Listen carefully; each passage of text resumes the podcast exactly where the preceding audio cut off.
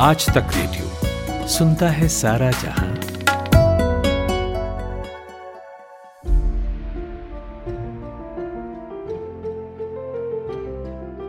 आपने सैमसंग का टीवी देखा होगा, फ्रिज भी इस्तेमाल की होगी और शायद कभी उनका स्मार्टफोन भी खरीदा हो। लेकिन क्या आपको पता है कि एक वक्त ऐसा भी था जब ये कंपनी सूखी मछली बेचती थी, फल भी बेचती थी। तो आज तो ये कंपनी पानी के जहाज तक बनाने में लगी है, लेकिन इसे फर्श से अर्श तक पहुंचाने में ली कुन-ही का बड़ा हाथ था। ली कंपनी के चेयरमैन थे और करीब 3 दशकों तक सैमसंग का नेतृत्व करने के बाद 25 अक्टूबर को दुनिया छोड़ गए। साउथ कोरिया में ली का रुतबा बहुत ऊंचा रहा है और ये भी सच है कि जैसे जैसे उनका रसूख बढ़ा, उनके देश का भी बढ़ा। हमारे साथ आज हैं Abhishek Tailang, senior tech journalist हैं। हमने सोचा कि ली के बारे में उनसे बात की जाए। ये भी फैक्ट है कि दुनिया में सबसे ज़्यादा मोबाइल फ़ोन बनाने वाला कारखाना नोएडा में है और वो सैमसंग का ही है। तो अभिषेक से बात करते हैं, लेकिन एक छोटे से ब्रेक के बाद। आज तक रेडियो अब सुनिए आज तक की मोबाइल एप्लीकेशन पर भी। प्ले स्टोर से आज तक की मोबाइल ऐप डाउनलोड करें। ऐप में आपको सबसे ऊपर राइट साइड में 3 आइकन दिखेंगे, उनमें से एक जो सबसे बीच में है वो है आज तक रेडियो का आइकन। तो उसे उंगली से ज़रा सा छू दीजिए और खुल जाएगा हमारा पिटारा, जिसमें क्या है, न्यूज़ तो हर जगह है, पर हमारे यहाँ न्यूज़ है सही कॉन्टेक्स्ट के साथ। खबर तो आ गई, पर खबर से आगे की बात क्या है, उसका एनालिसिस आपको हमारे यहाँ मिलेगा। और इस ठिकाने पर सिर्फ खबरें ही नहीं हैं, ज्ञान की बातें हैं, मज़ेदार किस्से हैं, बतकही है और भी बहुत कुछ है, जिसका स्वाद लेने के लिए इस गली के चक्कर लगाते रहें। आज तक रेडियो कहते हैं इसे, सुनता है सारा जहां। अभिषेक, ली कुन-ही का देहांत 25 अक्टूबर 2020 को हो गया, यानी कि परसों उनका देहांत हुआ और उसके बाद यह खबर हिंदुस्तान भी पहुंची, पूरी दुनिया में पहुंची और एक बड़ी खबर थी। कॉर्पोरेट जगत के लिए तो थी ही, डेफिनेटली सैमसंग वो चलाते रहे और सन 87 में कमान संभाली। मेरा ख्याल है बीच के 2 साल थे जब वो ये जिम्मेदारी नहीं संभाल रहे थे। आप तो 1.5 दशक से जो है इन सब चीज़ों में ध्यान रखते हैं, टेक्नोलॉजी की खबरें कवर करते हैं, जर्नलिस्ट रहे हैं, अब तो आपका यूट्यूब चैनल है। तो सैमसंग को लेकर, उनके प्रोडक्ट को लेकर भी आपकी एक बड़ी अच्छी और गहरी समझ है। मैं पूछना ये चाह रहा था, दरअसल आज ली कुन-ही की भी बात करेंगे, सैमसंग की भी बात करेंगे इसी बहाने से, कि आप पर्सनली सैमसंग को लेकर या ली कुन-ही को लेकर कुछ कहना चाहते हो तो उससे शुरू करते हैं, उसके बारे में प्लीज बताइए। देखिए, मैं किस्से से शुरू करना चाहूंगा जो बहुत मशहूर किस्सा है, मुझे उम्मीद होगी आपने भी शायद कहीं पढ़ा होगा या सुना होगा, अगर टेक्नोलॉजी में आपकी जरा सी भी रुचि है। दरअसल सैमसंग पुरानी कंपनी तो काफी है, लेकिन उसके जो आज जो एक तरीके से जिन ऊंचाइयों को सैमसंग ने छुआ है आज की तारीख में, उसमें बहुत बड़ा योगदान मिस्टर ली कुन-ही का रहा है और उनके जो आइडियाज थे, जो उनकी स्ट्रेटजीज थी। तो इनको लेकर एक किस्सा बहुत ज्यादा मशहूर रहा है कि इन्होंने क्या किया था कि दरअसल क्वालिटी को लेकर एक वक्त था जब कोरिया बहुत ज्यादा, इतना ज्यादा, मतलब दुनिया के गरीब देशों में उसका नाम शुमार होता था, कोरिया का। और वहां पर टेक्नोलॉजी कंपनियों का जब विस्तार होना शुरू हुआ, उसके बाद से कोरिया, साउथ कोरिया की इकोनॉमी भी उसी हिसाब से बढ़ती चली गई। और आज की तारीख में कोरिया को मुझे पहचान देने की जरूरत नहीं है कि उसकी इकोनॉमी और किस तरीके का डेवलपमेंट कोरिया में हमें देखने को मिलता है। तो पहली चीज तो ये कि मिस्टर ली कुन-ही जो थे वो कोरिया के सबसे ज्यादा अमीर, मतलब आप इन्हें कह सकते हैं जैसे हमारे यहाँ धीरूभाई अंबानी का जो रुतबा है या अंबानी परिवार का जो रुतबा है, तो इनके परिवार का और इनका रुतबा कोरिया की इकोनॉमी के लिए, वहां की कंपनीज के लिए, वहां के इंडस्ट्रियल रेवोल्यूशन के लिए, इनका नाम आप उसी तरीके से लेंगे जैसे भारत में आप धीरूभाई अंबानी का लेते हैं या रिलायंस ग्रुप का लेते हैं। बिल्कुल, जाहिर है। और जब कोई एक ग्रुप देश की पहचान कहीं बाहर स्थापित करता है दुनिया में, तो ये तो बात है कि कंपनी के साथ साथ देश की भी एक साख बनती है। बिल्कुल, साख बनती है। और मैं जो किस्सा में आपको बता रहा था वो हुआ ये था कि दरअसल जब इन्होंने टेक ओवर किया 1987 में अपने पिता से, और काफी कुछ फोकस इनका इलेक्ट्रॉनिक्स के ऊपर था। ये लोग चाहते थे कि जापान को पूरी तरीके से जापान की जितनी कंपनीज है, फिर चाहे वो सोनी हो, तोशिबा हो, सैम्यो हो, वही उनके राइवल थे तब, वही राइवल थे और उनको कम्पीट करना चाहते थे। लेकिन वो क्या रहा था उस वक्त, जितने भी प्रोडक्ट्स आ रहे थे कोरियन, साउथ कोरियन प्रोडक्ट्स आ रहे थे, वो उनकी फिलॉसफी कई हद तक चाइनीज प्रोडक्ट जैसी थी, जो आज की तारीख में हम कहते हैं ना चाइनीज प्रोडक्ट्स के बारे में कि चले तो चांद तक, ना चले तो रात तक। तो वही कुछ हालत कोरिया के प्रोडक्ट्स की थी।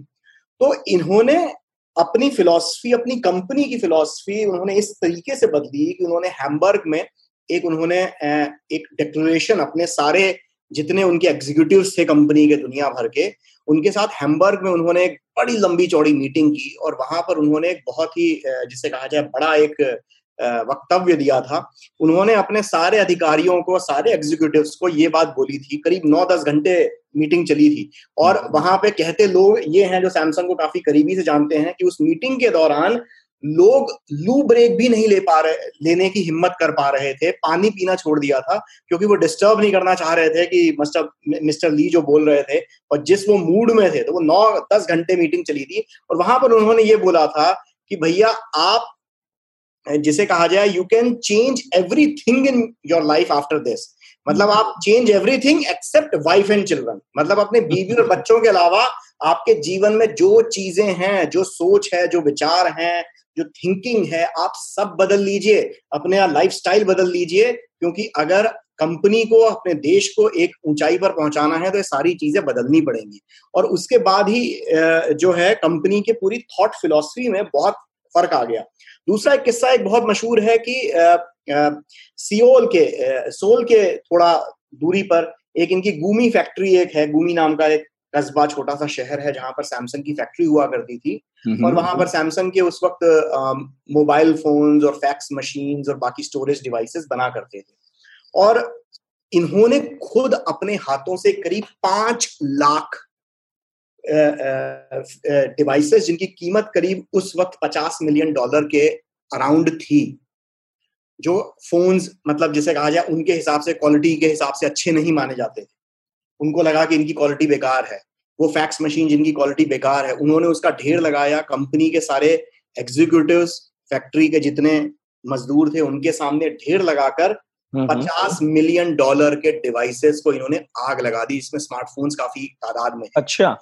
और मतलब ये एक बहुत बड़ी बात है, मतलब जैसे हम लोग सुनते हैं काफी स्टीव जॉब्स से रिलेटेड किस्से, बिल गेट्स से रिलेटेड किस्से, लेकिन ये इस तरीके के किस्से बहुत ज्यादा मीडिया में, मतलब मैंने भी अभी हाल ही के दिनों में ये किस्सा पढ़ा और मैं बहुत हतप्रभ रहा उस चीज को देखकर कि यार एक इंसान जिसने चीजें बनाई हों और वो अपने सारे, क्योंकि आज की तारीख में अगर हम घर में एक सड़ी गली जली हुई रोटी भी बनाएं और अगर वो रोटी को भी कोई कह दे कि यार जली हुई रोटी बनाई है तुमने, पकाई है, तो उसको लेकर हमें बुरा लग जाता है। और वो उतने मजदूरों के सामने उन्होंने $50 मिलियन के डिवाइसेस में उन्होंने आग लगा दी और उनको ये कहा कि ये आप सबक सीखिए कि ये घटिया क्वालिटी अगर हम बनाते रहेंगे तो हम कभी भी उस ऊंचाई पर को नहीं पाएंगे जिस ऊंचाई को हम पाना चाहते हैं। बेसिकली क्वालिटी को लेकर जो उनकी चाह थी वो बहुत बड़ी थी और शायद यही कारण है ना कि 90 के दशक में तो बहुत सारे ब्रांड्स हिंदुस्तान में एंटर करते हैं, लेकिन देखते देखते सैमसंग बड़ा हो जाता है और 87 में वो जो है सैमसंग की कमान संभालते हैं। 90 के दौर में भारत में लिबरलाइजेशन होता है और देखिए देखते ही देखते 21 अरब की संपत्ति के मालिक हो गए। गरीब परिवार से थे और जितना मुझे ध्यान है तो जो साउथ कोरिया है उसको 4th सबसे बड़ी इकोनॉमी दुनिया में बनाने में बहुत बड़ा हाथ है सैमसंग का आज। जी बिल्कुल। और अगर आप ये देखें कि इनका ना सिर्फ उद्देश्य क्वालिटी मेंटेन करना था बल्कि इनोवेशन और नए जिसे कहा जाए ऐसी चीजें जो यूजर का काम आसान बनाए, टेक्नोलॉजी को एक तरीके से आगे ले जाए। अगर आप हम लोग ये जानते हैं कि सैमसंग नाम की कंपनी, भाई मोबाइल फोन हमें देखने को मिलते हैं, टीवी देखने को मिलते हैं, बाकी कंज्यूमर अप्लायंसेस देखने को मिलते हैं, लेकिन बहुत कम लोग ये जानते हैं कि दुनिया में सैमसंग जो है वो नंबर 1 प्रोड्यूसर है सेमीकंडक्टर का। सेमीकंडक्टर वो चीज जिसके दम पर सारा मोबाइल फोन, कंप्यूटर, आपके जितने भी इलेक्ट्रॉनिक डिवाइसेस हैं वो सेमीकंडक्टर के बगैर तो मतलब जैसे रीढ़ की हड्डी हो गई वो किसी भी डिवाइस की। तो सेमीकंडक्टर बनाने में सैमसंग दुनिया का नंबर 1 मैन्युफैक्चरर है और ना सिर्फ इतना, डिस्प्ले बनाने में, जो स्मार्टफोन का चेहरा है, डिस्प्ले है, उसके दम पर डिस्प्ले बनाने में भी दुनिया का नंबर 1 मैन्युफैक्चरर है। कंपटीशन में जितनी भी कंपनियां हैं जो सैमसंग के फोन्स हों या टीवी हों, उनके लिए भी सैमसंग डिस्प्ले बनाता है, उनके लिए भी सेमीकंडक्टर बनाता है। मतलब आप अगर सैमसंग का कामकाज आज खुदा न खास्ता बंद हो जाए तो बाकी जो कंपनियां हैं उनके लिए भी राह आसान नहीं रहने वाली है, क्योंकि स्क्रीन नहीं मिलेगी, ठप पड़ जाएंगी। ना सिर्फ स्क्रीन बल्कि सेमीकंडक्टर नहीं मिलेंगे, सेमीकंडक्टर नहीं मिलेगा। अच्छा, और एक और चीज है, मतलब ठीक है, हर कंपनी की अच्छी बुरी बातें होती हैं, इसकी भी होंगी। सोचिए कि मतलब सैमसंग उसी तरह जैसे होंडा है, सोनी है, मैं पढ़ रहा था कि जहाज निर्माण के क्षेत्र में काम करती है, जीवन बीमा बेचते हैं और कंस्ट्रक्शन करते हैं, होटल हैं, मनोरंजन पार्क है उनके पास, और बाकी तो तमाम चीजें हम रोजमर्रा में यूज करते ही हैं उनकी। तो मतलब कितनी बड़ी एक देखा रेंज है कि जो भी धंधा है देखा इसमें स्कोप है और घुस गए और कामयाब भी किया। जी बिल्कुल। और आप इनके रिसर्च एंड डेवलपमेंट का अगर आप बजट देखेंगे, ये मैं आज की तारीख के फिगर्स में आपको बता रहा हूँ, कि मई 2020 में जो इनके रिसर्च एंड डेवलपमेंट के ऊपर जो स्पेंड था 18 से 19 बिलियन डॉलर्स था। बड़ा बजट है। मतलब ना सिर्फ ये चीजें बना रहे हैं, पर आगे इनको क्या करना है उसके लिए भी कंपनी पूरी तरीके से तैयार है। ऐसे 5G को लेकर कंपनी बहुत ज्यादा मुस्तैद है। 5G जैसे हमारे रिलायंस इस पर काम कर रहा है, उसी तरीके से आप बहुत बहुत सही समझे। मैं पढ़ रहा था कहीं कि खेलों में भी बड़ी रुचि थी उनकी, है ना। ये तो हम बिजनेस की बात कर रहे हैं, लेकिन खेलों में भी वो उतनी ही दिलचस्पी रखते थे।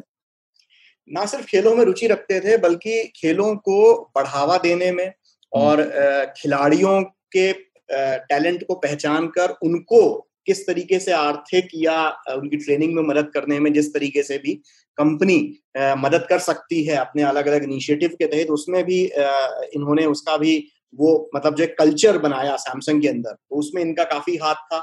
जैसे कि आपको आप नोटिस करेंगे कि आप देखिए कि पिछले कितने ही ओलंपिक्स के अगर आप देख लें कवरेज, तो उनमें सैमसंग स्पॉन्सर के रूप में हमेशा रहा है। ये खुद ओलंपिक कमेटी के मेंबर रहे, मतलब अपने आखिरी दिनों तक मेंबर रहे ओलंपिक कमेटी के। इसके अलावा इंडियन ओलंपिक एसोसिएशन, मतलब भारत में भी ओलंपिक जाने वाले और ओलंपिक में पदक लाने वाले खिलाड़ियों को इन्होंने बहुत समर्थन दिया। बहुत कम लोग जानते हैं कि पीवी सिंधु जैसे जो खिलाड़ी हैं, उनको मशहूर होने से बहुत पहले उनको जिसे कहा जाए जितना सपोर्ट देना चाहिए था, वो सपोर्ट देने में सैमसंग आगे आया, और जाहिर सी बात है उसमें कहीं ना कहीं मिस्टर ली का हाथ रहा ही रहा। ओके, अच्छा, इसमें यह है कि भाई एक तवील जिंदगी उन्होंने जी, एक लंबा अनुभव था उनका बिजनेस चलाने में भी, और जिस तरह सैमसंग के लेकिन उतार चढ़ाव भी आए। मैं देख रहा था कि कुछ कंट्रोवर्सीज उनके साथ जुड़ी रहीं, और 2-2 बार वो करप्शन में जो है उनका नाम आया, और एक बार तो कंपनी भी छोड़नी पड़ी। 2008 के आसपास इस तरीके के उनके ऊपर आरोप लगे थे, लेकिन बकायदा वहां पर उनको बरी कर दिया गया सारे आरोपों से, और उसके बाद दोबारा उन्होंने कंपनी का कार्यभार संभाल लिया। तो ये उस वक्त एक दौर जरूर आया था 2008 से लेके 2010 के बीच में, जब इनके ऊपर थोड़े आरोप लगे थे, लेकिन उससे वो बाइज्जत बरी हो गए थे। इतनी बड़ी कंपनी है देश की, और ये तो बात है कि उतार चढ़ाव आते हैं, तो लीकिन के साथ ही उतार चढ़ाव भी आते रहे। लेकिन हाल फिलहाल सैमसंग को लेकर अगर हम बात करते हैं, तो अब तो उनके बेटे चला रहे हैं। बेसिकली पीछे से वो सक्रिय ज्यादा थे, अगर जितना मैं समझता हूँ कंपनी को, तो पूरी तरीके से वो, क्योंकि जिस तरीके से वो वर्कोहॉलिक थे और कंपनी को लेकर डेडिकेटेड थे, तो पीछे से वो सक्रिय थे।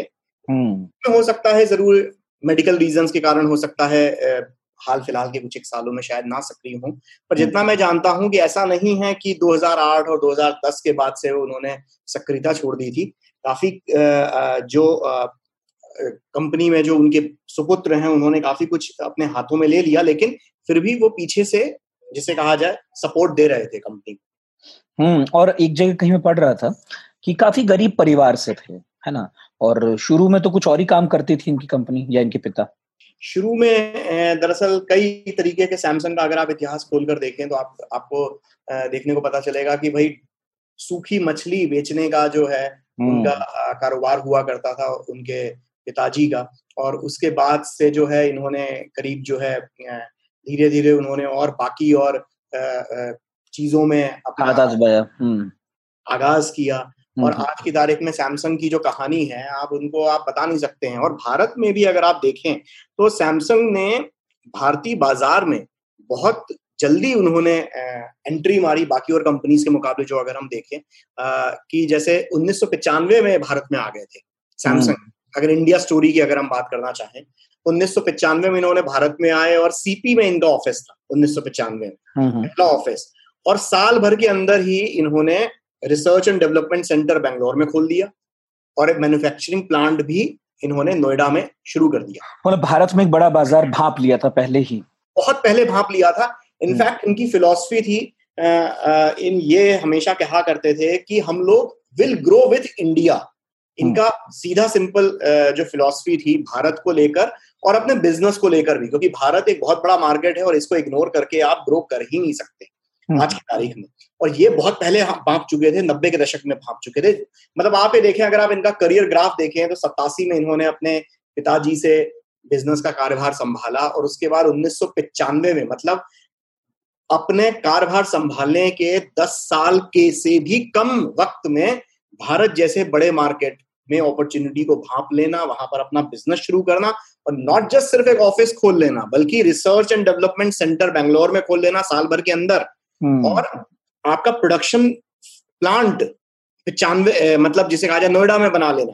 तो ये बहुत बड़ी अभिषेक, मुझे याद है कि अब से कोई 7-8 साल पहले तो ये दौर आ गया था कि लोग जो पॉपुलर उस वक्त फोन के ब्रांड्स थे मोबाइल के, उन्हें छोड़कर सैमसंग खरीदने लगे थे। बड़ी स्क्रीन थी सैमसंग की, टच स्क्रीन थी बड़ी खूबसूरत, लोग लेने लगे थे। हालांकि अब ये कहने में कोई गुरेज नहीं होना चाहिए कि अब तो कंपनी को बहुत तगड़ा कंपटीशन भी मिल रहा है और आज सैमसंग उस जैसी मजबूत हालत में तो नहीं है जो एक वक्त मोबाइल के बाजार में थी। जी, जैसे कि 2007 में इन्होंने मोबाइल ऑपरेशंस अपने शुरू किए और 2012 में उस वक्त तो नोकिया ही रहा करता था, 2012 में नंबर 1 मैन्युफैक्चरर हो गया। और आज भी अगर हम आंकड़ों की अगर हम बात करें तो आप सैमसंग को रेस से पीछे नहीं मान सकते हैं।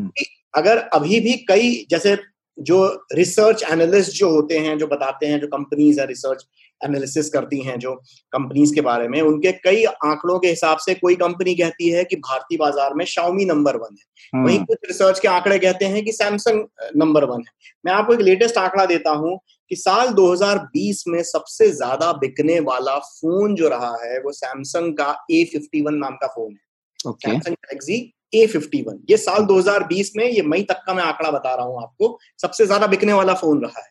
और साल 2020 में जो टॉप 5 में जो 3 स्मार्टफोन्स हैं, उनमें से टॉप 5 में 3 स्मार्टफोन्स सैमसंग के हैं, जिनमें पहले नंबर पर सैमसंग है और उसके बाद फिर बाकी और जो कंपटीशन में जो कंपनीज हैं Xiaomi हो गए और Vivo हो गए, उनके फोन है। तो मतलब ये आज की तारीख में आप सैमसंग को ये नहीं कह सकते कि भाई रेस से बाहर हो गया है, रेस में लगा हुआ है, कभी ये आगे आता है कभी वो आगे आता है। पर हाँ, अब आज के दौर में कंपटीशन काफी टफ हो गया है क्योंकि चाइनीज प्लेयर्स जो हैं वो काफी जिसे कहा जाए कि कम कॉस्ट में ज्यादा बेटर चीजें दे रहे हैं। डेफिनेटली। और ये कंपटीशन ना सिर्फ फोन में है बल्कि बाकी इलेक्ट्रॉनिक डिवाइसेस में भी है। और अब देखना ये होगा कि ली के जाने के बाद जो उनके बेटे हैं, जिनके हाथ में विरासत आई है, क्या वो अपने पिता की ही तरह इस विरासत को संभाले रख पाते हैं, आगे बढ़ा पाते हैं। बहुत बहुत शुक्रिया अभिषेक आपका, आज ये बात करनी जरूरी थी।